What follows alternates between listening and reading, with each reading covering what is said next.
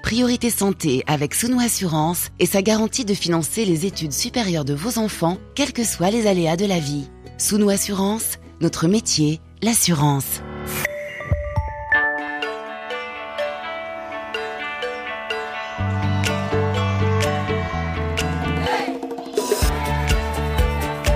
Priorité Santé. Caroline Paré. Bonjour à toutes et à tous. Certaines ont l'effet d'une traînée de poudre, elles se propagent à toute vitesse. D'autres sont incrustées et résistent aux plus argumentés des démentis.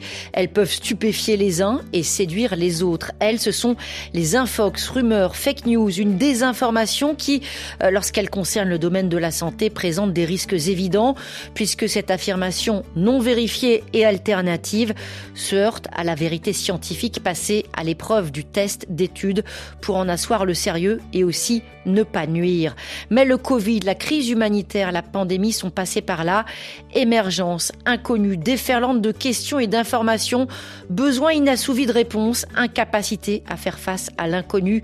Nous continuons de traverser cette période où, à la faveur de l'actualité, des changements technologiques et peut-être aussi du contexte politique, jamais autant de contre-vérités n'avaient été diffusées, partagées et brandies avec conviction. Comprendre l'origine de ces fake news dans le secteur de la santé, ne pas se contenter d'un haussement d'épaule, mais argumenter, expliquer, rechercher quelle confusion séduisante esquive une réalité décevante, faire preuve de clarté et de transparence sur les questions de santé pour couper court aux idées reçues. Et c'est ce que propose ce livre publié à plusieurs mains et à plusieurs cerveaux. Fake News en santé aux éditions Le Cherche Midi INSERM. Ouvrage sous-titré, un livre pour démêler le vrai du faux avec l'INSERM et riposter à l'épidémie d'infox et de rumeurs. Aujourd'hui, nous ouvrons le micro de priorité santé à deux de ses contributeurs. En ligne, celui qui a coordonné le chapitre consacré au Covid-19, docteur Éric Dortenzio, bonjour. Bonjour. Vous êtes médecin épidémiologiste, INSERM, ANRS, maladies infectieuses émergentes. Énormément de fake news aussi. Au moment de passer à table, nous donnerons la parole au docteur Mathilde Touvier, directrice de l'équipe de recherche en épidémiologie nutritionnelle de l'INSERM. Et puis nous retrouvons en ligne du Cameroun un autre épidémiologiste, Yaboum de bonjour. Bonjour. Vous êtes représentant épicentre pour l'Afrique, la branche recherche et épidémiologie de Médecins sans frontières. Et puis en fin d'émission, au lendemain de la journée mondiale de la stomie, nous évoquerons les difficultés d'accès à cette intervention chirurgicale en Afrique avec le docteur Baba Diouf, présidente de l'association Union des stomisés d'Afrique francophone. Priorité santé On a beaucoup entendu, on continue d'ailleurs cette expression épidémie de fake news depuis le début de la crise sanitaire. On va d'ailleurs au cours de cette émission essayer de comprendre le phénomène, mais aussi de détailler quelques-unes de ces idées reçues pour mieux les décortiquer, les démentir. Docteur Dortenzio, vous êtes donc épidémiologiste. Qu'est-ce que vous pensez du néologisme, de cette expression employée par l'Organisation mondiale de la santé, l'expression infodémie? Oui, infodémie, c'est vrai qu'on a vu ça apparaître euh, euh, au début de la crise Covid. Euh, je crois que c'est un mot qui était aussi employé un petit peu avant, mais je trouve que ça décrit bien cet aspect de la désinformation à laquelle on a fait face avec le Covid, c'est-à-dire que avec une épidémie telle que Covid, beaucoup de rumeurs, de fausses informations se sont développées et euh, le nombre de rumeurs et de fausses informations finalement euh, est, est, corrélé à l'épidémie. Et c'est pour ça que le mot est, pas mal choisi, je trouve, d'un faux démie, donc en lien avec l'épidémie. Euh, parce que ces situations de, de crise sanitaire euh, sont propices, voire très propices justement à la diffusion de d'informations, mais aussi de désinformation. Donc c'est une lutte euh, on va y venir hein, de, tous les jours, euh, et l'infodémie est prise très au sérieux euh, par les instances internationales, les, les instituts français et d'où la sortie de ce livre édité par Cherche Midi et réalisé par l'INSERM. Alors précisément, il y a la dimension globale et puis il y a aussi le démenti point par point. Il y a aussi la dimension de surprise. Est-ce que docteur Eric Dortenzio, cette vague de désinformation, elle vous a tout autant étonné? C'est vrai, le, le virus est arrivé. Euh, depuis euh, des, des, dizaines d'années, des épidémiologistes alertaient, disant il y a véritablement un risque face à l'émergence. C'est arrivé, il y a eu le choc, la surprise. Est-ce que vous, vous avez été surpris? Ah oui, par l'épidémie, euh, nous avons été surpris. Par euh, l'infodémie aussi, on a été surpris de voir l'ampleur que cela a pris. Euh, donc si on prend la surprise de la pandémie, on s'attendait à une pandémie dans les années à venir. Mm. On s'attendait plus à une grippe, mm. pour dire la vérité. Donc surprise. Et, et, et, quand elle s'est installée et l'apparition de ces désinformation et fausses rumeurs, nous, moi en tout cas, m'a aussi surprise parce que euh, on, on, avait envie de travailler dans un climat plutôt serein et d'informer la population. Il y a des enjeux de santé publique qui sont majeurs, surtout au début, pour euh, euh, essayer de contrôler, pour appliquer des mesures de prévention adéquates. Et donc d'avoir un combat parallèle à mener mmh. sur les infodémies, c'est surprenant. mais voilà, il a, il a fallu y faire face. Il faut qu'on y fasse face. Euh, et qu'on réagisse de la bonne façon. Une, une, crise dans la durée, Eric D'Ortenzio. Est-ce que vous observez, euh, on va dire, à certains moments, euh, certaines désinformations qui ont la cote plus que d'autres? Est-ce que ça suit finalement euh, le fil de la recherche et de la découverte scientifique face à ces maladies émergentes? Oui, j'ai quand même l'impression que ça suit l'actualité, c'est-à-dire que quand il y a des, informations sur des traitements, eh bien, il va y avoir aussi de la rumeur qui va s'installer autour des traitements. Euh, quand sont sortis les, les, premiers vaccins, quand on a eu accès aux, résultats des essais euh, vaccinaux, euh, on a vu très vite surgir des, fausses informations sur sur leur tolérance, sur la façon dont la rapidité de développement des vaccins a été mise en œuvre euh, qui pouvaient poser euh, des problèmes, etc. Donc euh, oui, je, je, crois que c'est très lié, c'est très corrélé aux, aux, vraies informations finalement, ces, ces fake news.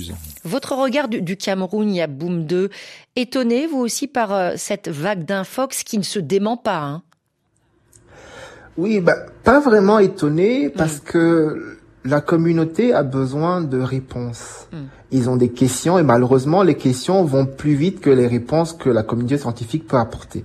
Et donc, euh, comme la nature a horreur du vide, on va créer des réponses qui puissent satisfaire la communauté, malheureusement qui ne viennent pas des bonnes sources. Et en tant qu'observateur dans cette région d'Afrique centrale, euh, qu'est-ce que vous voyez comme tendance? Est-ce que ça suit euh, ce qu'on peut observer ici, par exemple, en France? Aujourd'hui, c'est surtout sur, sur la vaccination où il y a, on va dire, un, un pêle-mêle d'infox qui continue de circuler oui, effectivement, on est, on est vraiment autour de la vaccination.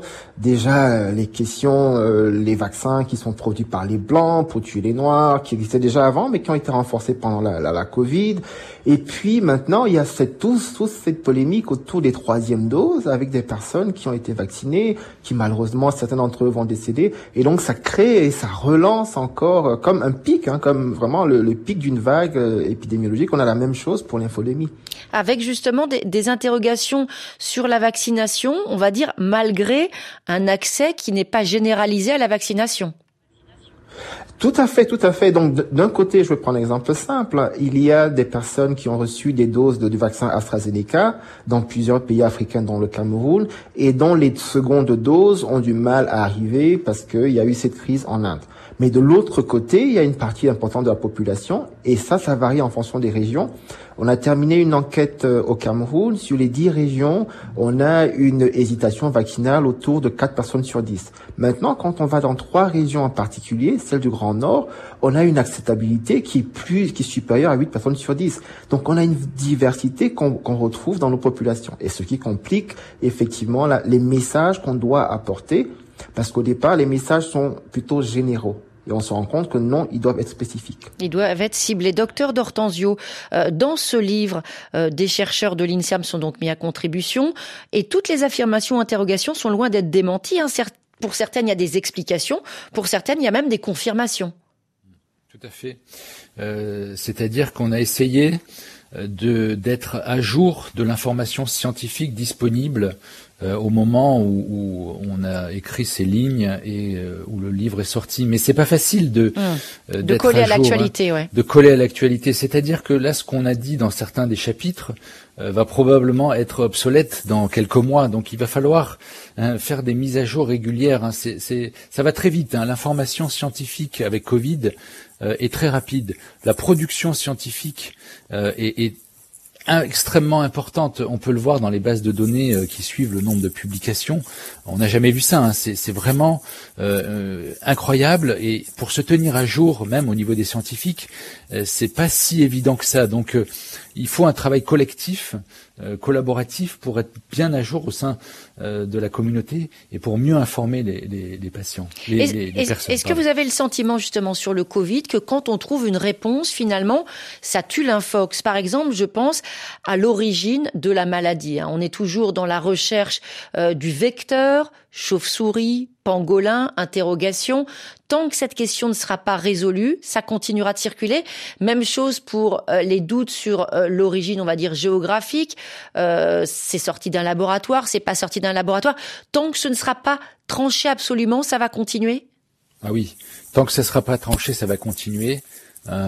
Et même après euh, euh, avoir trouvé, ça pourrait continuer. Mmh. Là, sur l'origine du virus que vous évoquez, c'est c'est assez c'est assez représentatif, c'est-à-dire qu'on est face à une interrogation sur l'origine. On, on, on, a pu grader la probabilité d'origine du virus, en tout cas les investigateurs de la mission OMS euh, ont pu grader en disant que la plus forte probabilité d'origine du virus, eh bien, est, est une origine animale, avec probablement un réservoir chauve-souris, probablement un animal intermédiaire euh, que l'on ne connaît pas encore, puis un passage à l'homme. Donc ça, c'est la plus forte probabilité. Celle, l'origine du laboratoire que à laquelle vous faites sûrement allusion, mm -hmm. elle est classée en très faible probabilité, mm. mais elle ne peut pas être écartée tant qu'on n'a pas prouvé l'origine. Donc euh, effectivement, tout ça peut alimenter euh, les fausses informations. Le tout, c'est de bien expliquer pourquoi on a ces euh, probabilité, mais c'est pas si facile que ça de, de le faire comprendre. D'autant plus que quand il y a une nuance, on va dire que ceux qui diffusent les infox s'y engouffrent directement. Il n'a pas dit que c'était faux, donc c'est vrai. Il y a une façon, une sémantique justement du, du n'importe quoi. Oui, exactement. C'est très difficile de déconstruire une désinformation. C'est beaucoup plus difficile finalement que de, de, donner une information scientifique et de la prouver, parce qu'il y a cette conviction et que l'ouverture euh, à la à la désinformation a été faite par euh, ce biais de, de probabilité de d'information. Donc euh, c'est vraiment euh, un travail laborieux pour essayer de convaincre les lanceurs de, de désinformation mais il faut le faire. Euh, il faut le faire tous les jours euh, parce que c'est comme ça qu'on arrivera à prouver à, la communauté que l'information scientifique, eh bien, elle est solide. Euh, la, rigueur scientifique permet d'avoir des données euh, qui euh, permettent de comprendre ce qui se passe sur des pandémies comme Covid. et donc c'est vraiment quelque chose qu'il faut continuer au jour le jour pour démonter toute cette désinformation. D'autant plus que vous n'avez pas pu compter forcément toujours sur, on va dire, euh, non pas qu'il faille un appui politique, mais un contexte favorable. On était euh, sur le plan sanitaire en situation de crise, sur le plan politique et social, situation difficile aussi, docteur D'Hortensio, avec cette, certaines voix, euh, certaines institutions qui ne vous ont pas facilité la tâche, en, en allant même jusqu'au sommet de l'État, un certain mélange des genres. Hmm. Exactement là où le, le temps euh, politique est, est, différent du temps scientifique. On l'a bien compris là, nous scientifiques, au cours de cette euh, pandémie. Euh, C'est-à-dire que au niveau des décideurs, la, la, réponse attendue est très pressante et, et sur les traitements, les vaccins, etc. Vous utilisez, je trouve que c'est diplomatique de dire le temps scientifique, parce qu'il y avait aussi quand même la compétence. Quand on s'improvise épidémiologiste, il y a aussi une question de, de ressort. Qui sait quoi Qui fait quoi? C'est vrai qu'avec cette pandémie, on a vu aussi apparaître euh, eh bien des figures scientifiques dans les médias euh, qui n'était pas habituel. On, on, donnait peu la voix finalement aux scientifiques. Et là, on a vu pléthore de scientifiques euh, s'installer sur les plateaux et parfois dire tout et son contraire. Mhm. Et donc je comprends le, le, citoyen qui écoute ces débats ou ces infos, euh, qui, qui, qui, peut se dire mais finalement euh, qu'est-ce qu'on nous raconte? Qui dit vrai Qui dit faux? Et ça, ça n'a pas participé effectivement euh, pour le mieux de la science à informer. Donc on a aussi sûrement un travail nous scientifiques de comment dire de pouvoir rassembler une seule voix hein, et, aller dans le même sens pour mieux expliquer. Le tout, c'est d'expliquer, d'éduquer, mais voilà, il faut euh, avoir une voix forte et, et homogène, sinon ça brouille les pistes. Alors justement, ce terrain, il y a Boom 2. Est-ce que, selon vous, dans un contexte euh, régional, l'Afrique centrale, un pays comme le Cameroun, on va dire, il y a, il y a des dimensions plus régionales. Vous parliez tout à l'heure d'une d'un scepticisme différent par rapport au vaccin du, du nord au sud, par exemple. Est-ce qu'il y a des choses particulières qui favorisent cette prolifération de fake news dans le domaine de la santé? Oui, je pense que l'engagement de la communauté est l'un des facteurs clés je prenais l'exemple des régions du Grand Nord, euh, du Cameroun, où on a une euh, adhérence au vaccin qui est la plus importante. Et on se rend compte que les leaders communautaires, les leaders mm. religieux font partie intégrante et c'est eux qui communiquent, qui nous aident à communiquer les messages. Donc le facteur politique est important il, il, est critique. Il est critique parce que le, message effectivement de l'épidémiologiste à la communauté, nous n'avons pas forcément et toujours la formation hmm. pour communiquer, communiquer aux, communautés. Donc on a aussi besoin d'un accompagnement dans ce sens. Et quand le politique qui lui a l'habitude de communiquer communique le mauvais message, ben, ça crée ce que ça crée. Et ça, on, on l'a vu clairement dans différentes régions. Docteur D'Ortenzio, il y a aussi bien sûr la question essentielle, un livre face à la puissance d'Internet vous partez pas vraiment à armes égales. Est-ce que euh, Gutenberg, il, fait le poids contre Facebook, Twitter et YouTube? La réponse c'est dans la question, je crois, hein, c'est sûr. Hein, mais après, c'est chaque combat est important. C'est-à-dire que là, avec un livre, on va toucher euh, finalement des personnes, peut-être des convaincus, mais on, peut, on va peut-être pouvoir propager le message via des pédagogues. Convaincus, des pédagogues qui vont pouvoir faire passer le message à d'autres. On a tous autour de nous des gens qui sont sceptiques, qui ont des doutes, voire des convictions, euh, en se basant sur de fausses sources, fausses informations. Donc si chacun à son niveau peut alimenter euh, ces débats, ces discussions au sein des familles, des amis, euh, je dirais que c'est à chaque fois un petit combat de, gagner et le tout c'est d'aller euh, vers la victoire de la bataille. Mais euh, voilà, je dirais que il faut contrer par les réseaux sociaux, il faut communiquer par des, conférences, par des livres, tout ce qui est à notre disposition, nous, au niveau scientifique, et puis le média peut relayer aussi ces informations. Tous ensemble, on peut arriver à des choses euh, positive, on est là pour ça. Il, y a, boom de ces infox en santé. Euh, il n'y a pas que du sensationnel. Il y a aussi parfois des croyances bien ancrées euh, dans, dans, le, on va dire le bon sens public. On a évoqué les réseaux sociaux. Est-ce qu'il y a chez vous, par exemple, des vecteurs particuliers? On pense, est-ce qu'on peut mettre sur le même plan ces infox santé et des fausses croyances, par exemple, véhiculées par la tradition, les tradis praticiens ah, c'est effectivement un bon point que vous voulez mentionner parce que malheureusement, les tradis praticiens qui sont consultés, hein, quand je prends le Cameroun mais d'autres pays africains, près de 80% de la population, surtout en milieu rural, commence par consulter les tradis praticiens. Donc, n'étant pas intégrés dans nos campagnes de communication, de sensibilisation et autres, ben, ils ont leur message qu'ils vont donner de manière prioritaire et j'ai envie de dire précoce à la population. Et à ce moment, quand les malades arrivent à l'hôpital, c'est un, un peu tard. Je pense qu'effectivement, il y a un effort considérable dans ce sens. D'ailleurs, euh, dont je, vous l'ai dit, il y a un article qui va sortir dans le la revue de Lancet euh, ce mois d'octobre qui parle de l'intégration des tradis praticiens dans l'accès à la santé de qualité parce mmh. que ils sont des piliers euh, importants et notamment dans, mmh, mmh. Incontournable, incontournable. Alors justement, on recherche les causes. Euh, on voit qu'il y a forcément euh, les réseaux sociaux. On a, il y a le doute, mais il y a aussi, on va dire, euh, un certain pouvoir du marketing. Docteur D'Ortenzio, par exemple, des, des, abus qui sont vantés, que ce soit dans la publicité, dans des messages même publics. cette promotion aussi dans les livres ou sur les réseaux, là encore, du courant du tout naturel. Tout ça aussi, c'est porteur de fake news. Oui.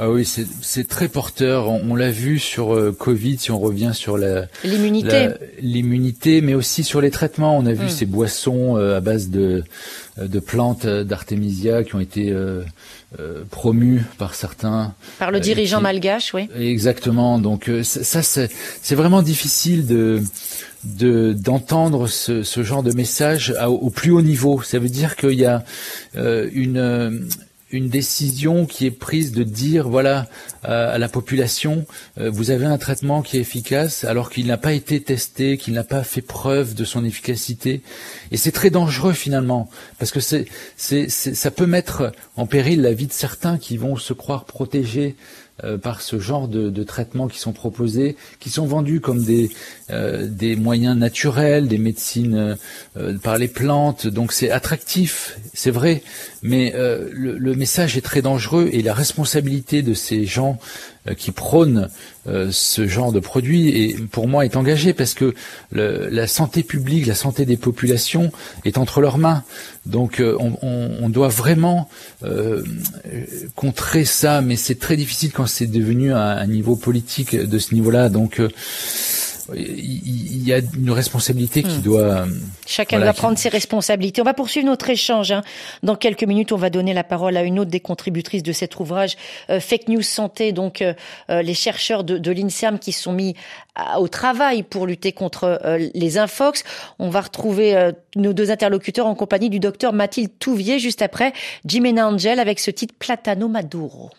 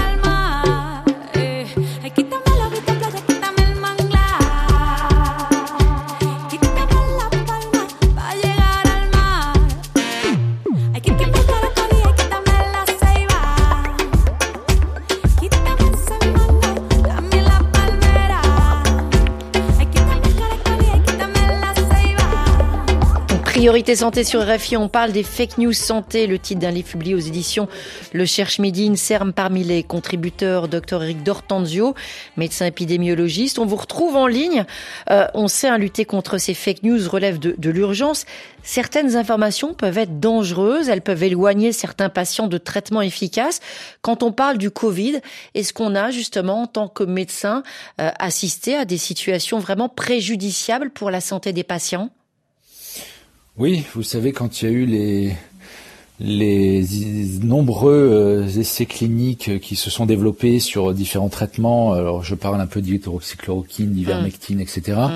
Euh, quand euh, des patients sont invités à rentrer dans certains essais cliniques, eh bien certains qui ont écouté ces, ces, rumeurs qui circulaient pouvaient refuser d'entrer dans des essais cliniques parce qu'ils voulaient le traitement et non pas rentrer dans l'essai clinique. Donc ça, ça contribue ça ne contribue pas. Juste pour expliquer, quand on rentre dans un, essai clinique, on peut aussi recevoir un placebo, c'est-à-dire un, médicament non efficace pour voir de l'impact psychologique du traitement sur les uns, le groupe 1 et le groupe témoin.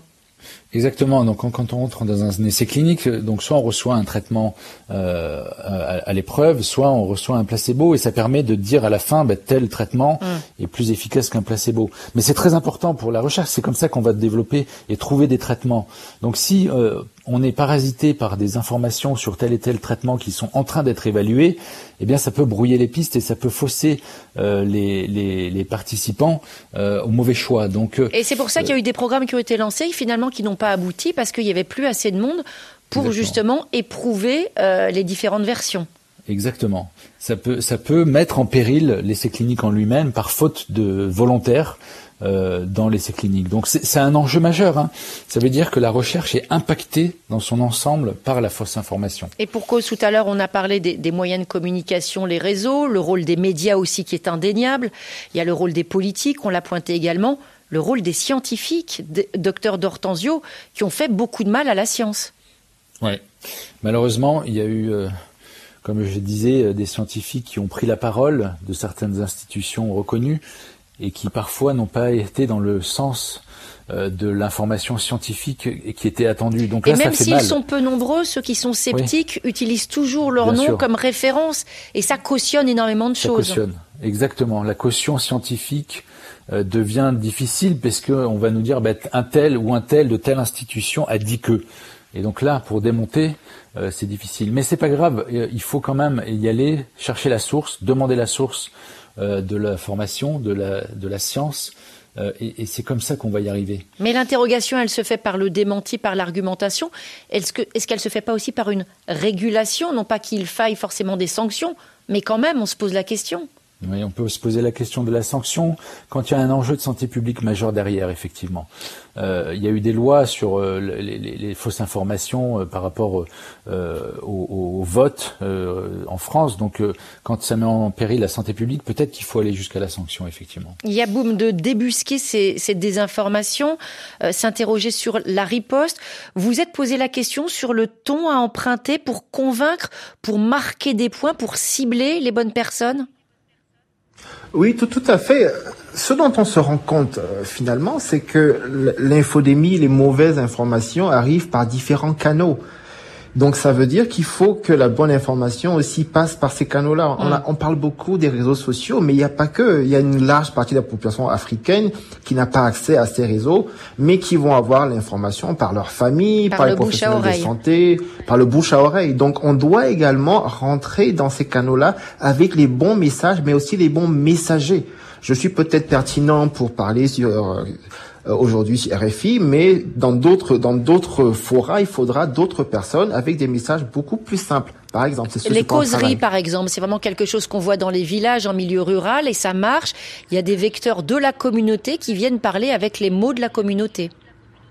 Tout à fait. On, prend les agents de santé communautaire, comme on, on les appelle, qui ont les mots qui pour, avec pour euh, personnes, des gens en qui la communauté a confiance, hein, parce que c'est pas des gens nouveaux qui arrivent avec la Covid, mhm. mais des gens qui font partie de la communauté, et ça fait toute la différence. Les radios communautaires, par exemple aussi, et ça permet deux choses. Premièrement, de savoir ce qui se dit, d'un côté, de pouvoir capter cette rumeur et donc de la transformer avec les messages. Mais je voulais revenir sur, sur ce que disait Dr. Attention en disant effectivement, on a un doute on a une incertitude scientifique. Les, les, réponses évoluent rapidement. On est mm. passé de la chloroquine à d'autres traitements. Les vaccins devaient, devraient, devraient arrêter la maladie pour tout le monde. Maintenant, il y a les mutants. Donc, il y a quand même une humilité que les scientifiques doivent avoir à chaque fois qu'on donne une nouvelle information en disant, OK, celle-ci, c'est celle qui est vraie aujourd'hui on va peut-être revenir demain avec une autre, et c'est pas parce qu'on ment, mais c'est parce que c'est ce qu'on sait aujourd'hui. Je pense que cette humilité pourra peut-être pour certains en tout nous laisser la possibilité de faire passer nos messages. Humilité euh, des scientifiques, humilité aussi des, euh, des journalistes à ne pas toujours pousser la réponse quand le temps scientifique n'a pas encore permis d'obtenir cette réponse. Merci beaucoup Yaboum 2 d'avoir répondu à notre invitation. On continue de parcourir ce livre coécrit donc par plusieurs dizaines de chercheurs de l'INSERM, beaucoup de contributeurs, des références scientifiques sur les grands chapitres. On y parle de genre, de psy, de drogue, VIH, soigner autrement on l'a dit à le Covid, et puis beaucoup de fake news dans nos assiettes. Une petite illustration sonore pour se faire une idée. Bonjour, dans cette vidéo, je vais vous faire part de ma cure de détox régime citron. Moi j'ai choisi les pommes. Euh, vous allez vous dire quand vous allez voir cette vidéo, la meuf est complètement folle. Euh, moi c'est impossible que je mange des pommes pendant deux jours. En fait, euh, non, c'est super simple. Et ben moi j'avais envie de te parler d'un légume, le radis. C'est un excellent détoxifiant hépatique.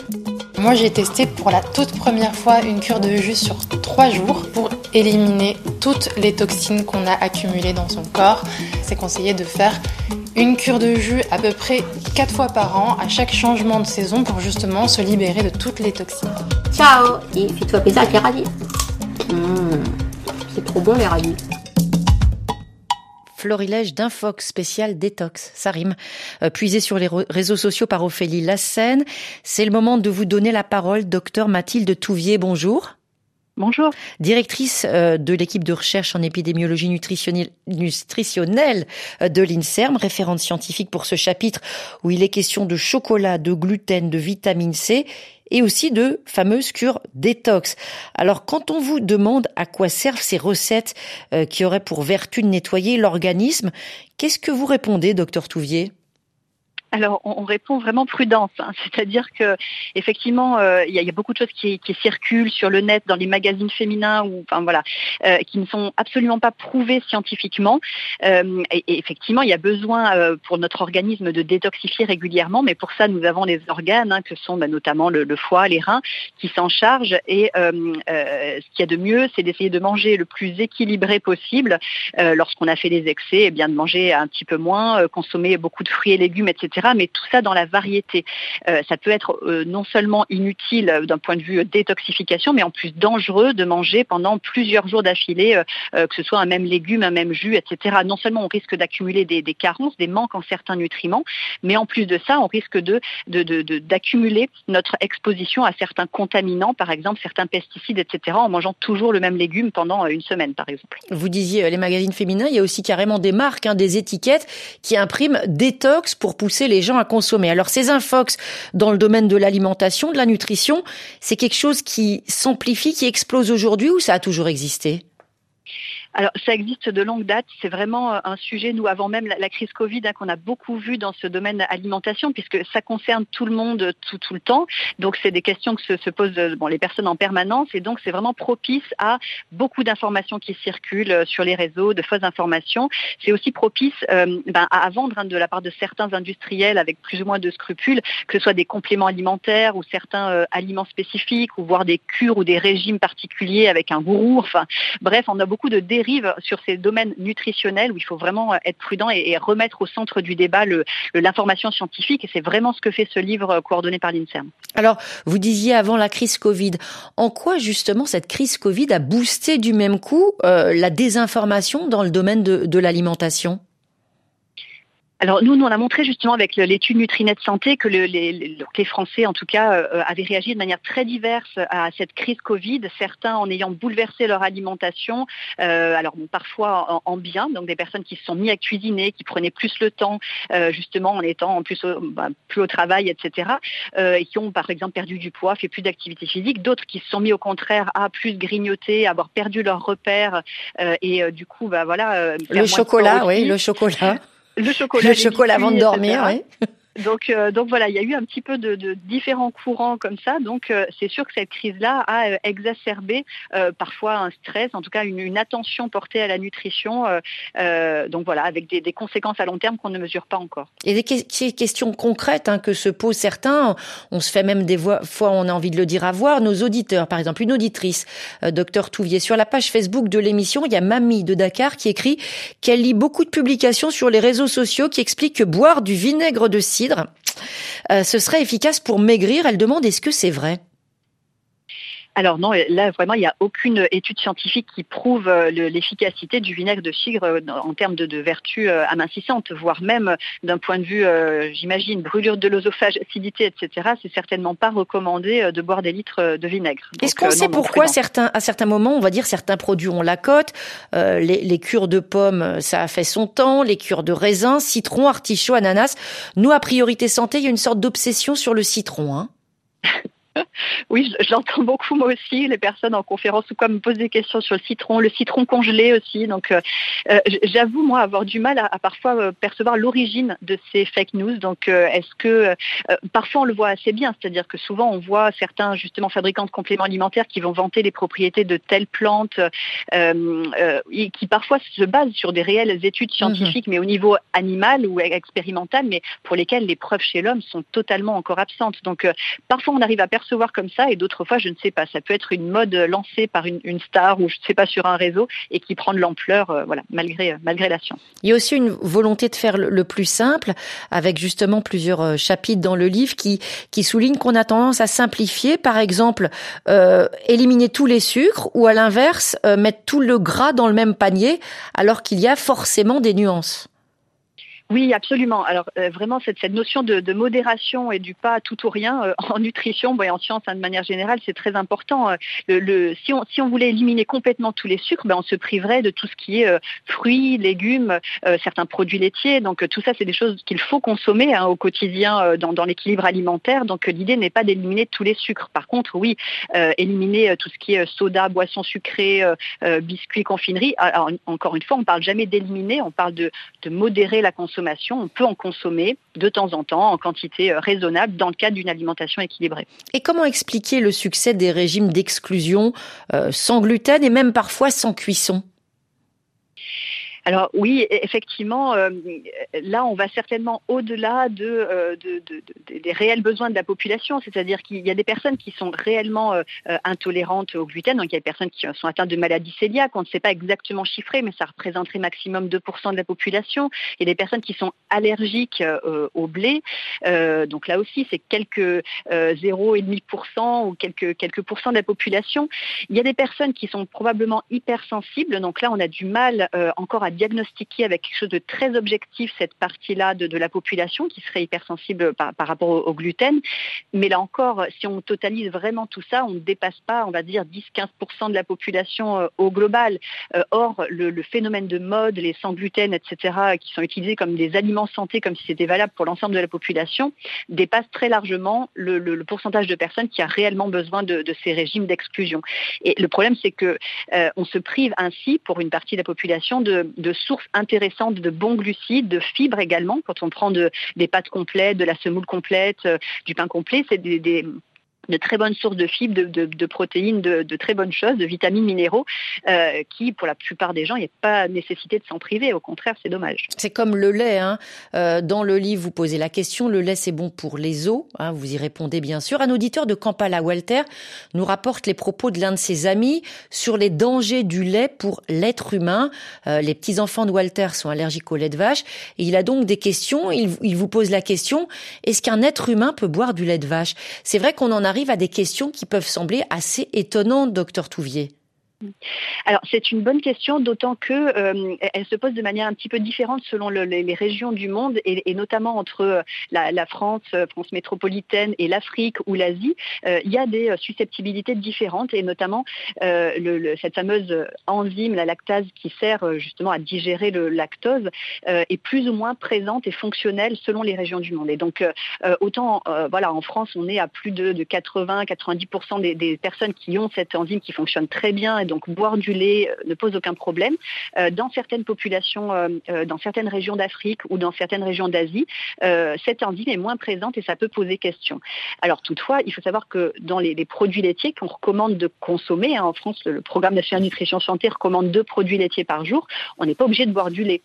on peut aussi consommer des fromages ou du, yaourt dans lesquels il n'y a plus justement ou quasiment plus ce lactose et donc plus ces, problèmes là qu'ont certaines personnes qui n'ont pas la lactase.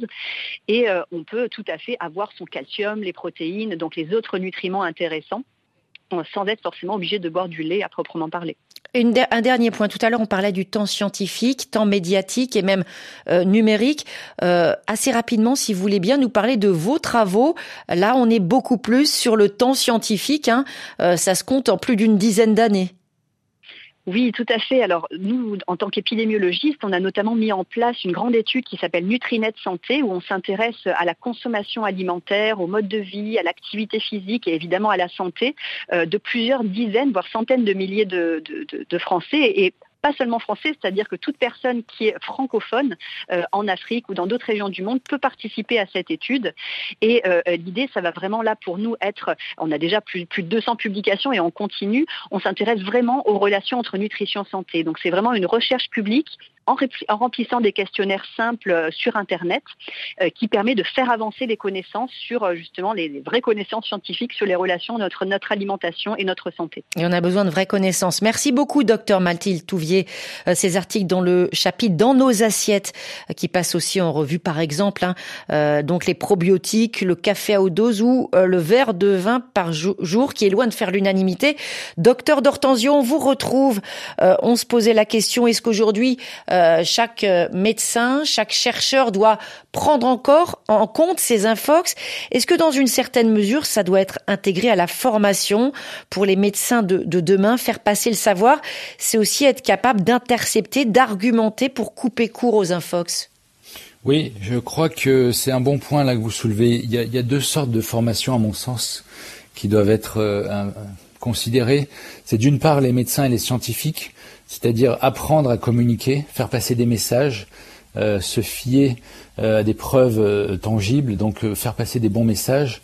Mais au-delà de la formation des scientifiques, je crois qu'il y a aussi une formation qui doit se faire dès le plus jeune âge, dès l'école primaire, le collège, le mm. lycée, pour apprendre finalement la méthode scientifique, comment on raisonne au niveau scientifique, pourquoi le temps est parfois long, comment euh, on obtient des données solides, euh, etc. Je crois qu'il faut peut-être que c'est pas assez pris en compte pour l'instant au niveau de l'éducation nationale. Peut-être que c'est le rôle des scientifiques d'intervenir au niveau de, de, ces instances pour mieux expliquer dès le plus jeune âge ces enfants qui sont très connectés dans les réseaux sociaux, euh, qui ont des familles, donc vont pouvoir peut-être relayer euh, ce qui se dit pendant ces, ces débats, euh, et peut-être qu'on y gagnerait beaucoup tous ensemble à faire ce genre de, de communication au sein des, des écoles. Bon voilà, je pense qu'il y a deux choses, les scientifiques, mais aussi les citoyens, mais via la jeunesse. On n'est jamais tenté par la colère, docteur Eric D'Ortenzio, quand on parle, on passe des années à chercher, on passe des années à soigner, et que du jour au lendemain, une information euh, met tout par terre, une infox met tout par terre. Si, bien sûr qu'on est, tenté, mais euh, ça, ne va pas résoudre si on s'emporte. Donc, euh, il faut passer par voilà de de la pédagogie, encore une fois, de l'explication. Il faut aussi communiquer mieux peut-être avec les médias. Ce qu'on a mis en place avec la NRS, c'est assez intéressant, c'est-à-dire qu'on fait des points presse euh, entre, euh, d'une part, des chercheurs qui produisent des résultats d'études scientifiques et des journalistes euh, de divers horizons et on, on, les met en relation, ils posent des questions, ça permet de parfois de soulever euh, des, euh, des informations qui étaient en doute. Mmh. Euh, c'est un des moyens. Peut-être qu'il faut faire plus au niveau national pour contrer ces, ces, informations. Mais oui, la colère existe, mais on essaie de, de la contenir et de la transformer en positif. Il n'y a pas de questions idiotes. Merci beaucoup d'avoir répondu à toutes nos questions, docteur Eric D'Hortensio. Je renvoie donc tous les auditeurs à votre livre Fake News Santé aux éditions du Cherche Midi INSERM.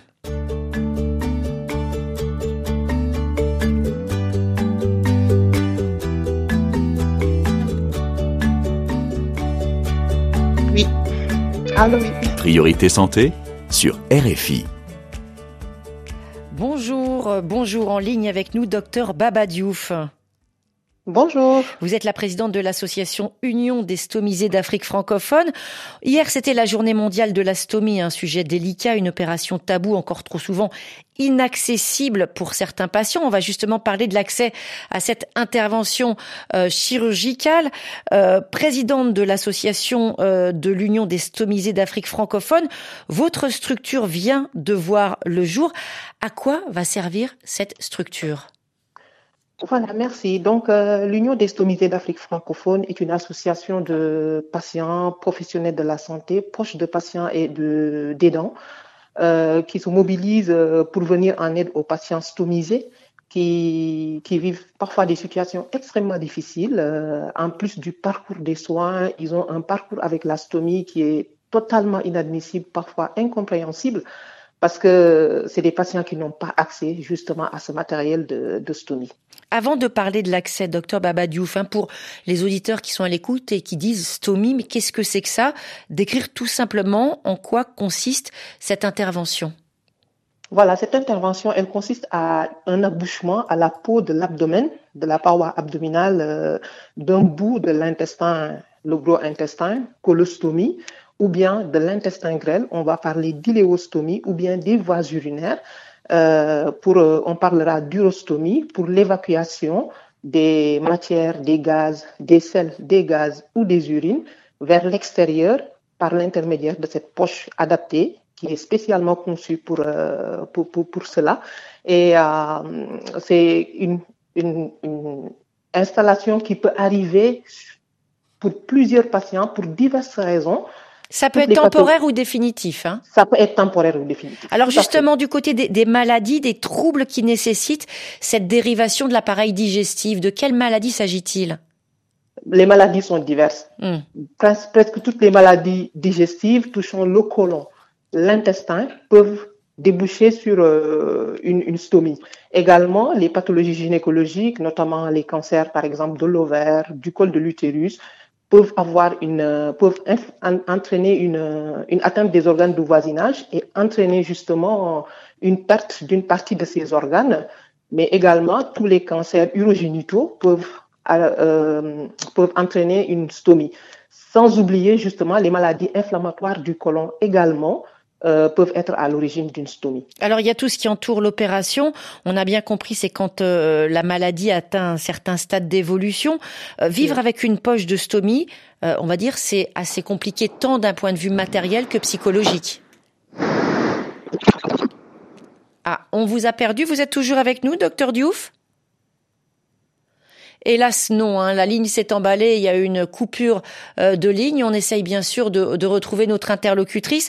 On abordait justement euh, cet accès à cette opération chirurgicale qui entre dans le cadre de la spécialité de la gastro-entérologie. Hier, c'était euh, la journée nationale euh, de l'astomie. On regrette infiniment hein, de ne pas pouvoir parler davantage avec notre interlocutrice qui était en ligne. En tout cas, une information dans le domaine de la santé. Information à l'instant puisque le Nobel de médecine vient d'être décerné. Euh, je lis, comme on disait au temps d'avant, sur les téléscripteurs, euh, David Julius et Ardem Papat oui, Pata Poutian, euh, ce sont les deux lauréats, deux Américains qui sont récompensés par ce Nobel, récompense suprême dans le cadre de la médecine, pour leur découverte sur les récepteurs de température et le toucher.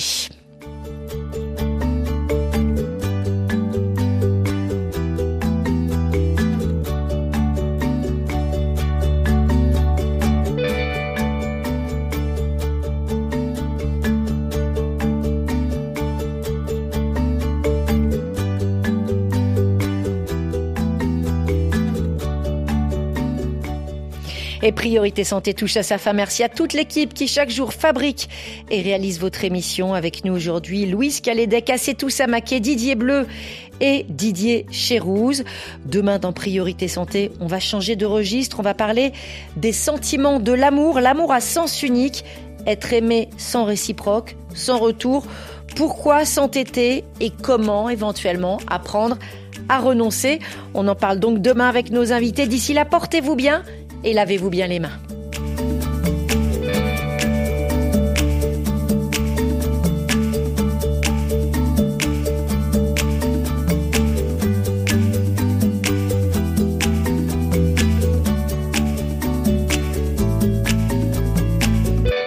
Vous avez suivi Priorité Santé avec Sounou Assurance qui assure les études de vos enfants, quels que soient les aléas de la vie. Sounou Assurance, notre métier, l'assurance.